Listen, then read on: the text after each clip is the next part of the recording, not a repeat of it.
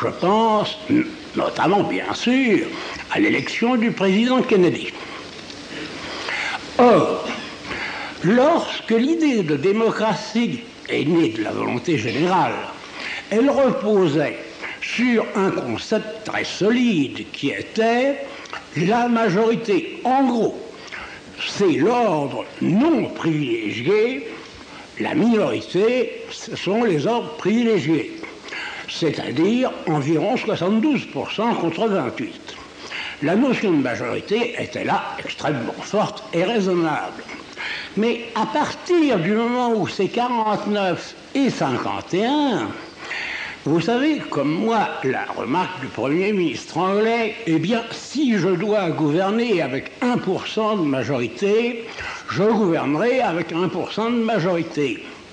C'est une grande erreur, parce que on peut certainement faire une loi avec 1% de majorité, mais on ne fait certainement pas un gouvernement historique. Les pays commencent à prendre conscience de l'irréalité du système. Et les mêmes qui avaient une excellente conscience dans les 80% contre 20%, commencent à avoir une très mauvaise conscience dans un destin historique qui est à la merci d'une marge infime. Vous vous souvenez de la phrase du général de Gaulle la France sera-t-elle gouvernée un jour par les gens dont le nom commence par la lettre A? Il voulait dire ceci qu'il suffisait des citoyens dont le nom commence par la lettre A pour faire basculer la majorité. Eh bien, je crois que cette conscience dans les temps modernes est une des consciences absolument capitales. Si le système ne fonctionne plus, comment le remplacer? La solution autoritaire, de droite ou de gauche, ne fait que reculer le problème. Dire qu'une majorité de 51% modifie les institutions afin d'exercer réellement le pouvoir. Le cas échéant, ça veut dire, à droite ou à gauche, le recours policier veut dire qu'on applique une bonne technique de la contrainte, mais pas une bonne technique des libertés. Par conséquent, le problème reste entier.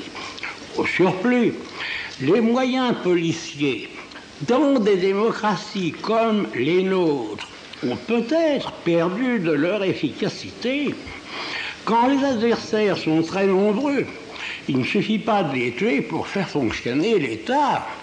Et les théories sud-américaines sont tout de même fondées sur des événements relativement anciens. Aucun d'entre nous n'a l'expérience d'une sorte de coup d'État dans un pays quasi partagé. Je pense que l'historien se posera certainement la question. Enfin, le dernier facteur de la crise de civilisation, et par conséquent de la jeunesse dont j'ai parlé tout à l'heure, c'est ceci. Toutes les grandes civilisations ont été ordonnées par des valeurs suprêmes, généralement religieuses. Mais ça ne fonctionnait que parce qu'elles avaient toutes conçu un type exemplaire de l'homme. On savait ce que c'était que d'être un homme bien.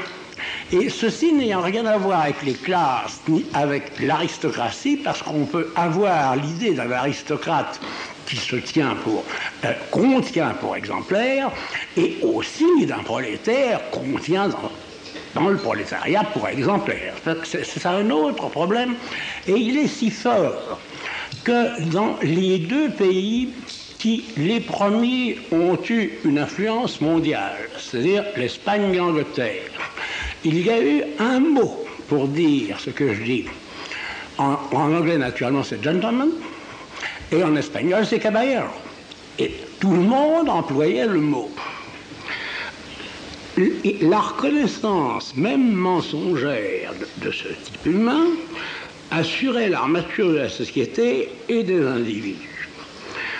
Ceux-ci s'accordaient à ces valeurs non par des doctrines, mais par une formation assurée par la famille, la religion.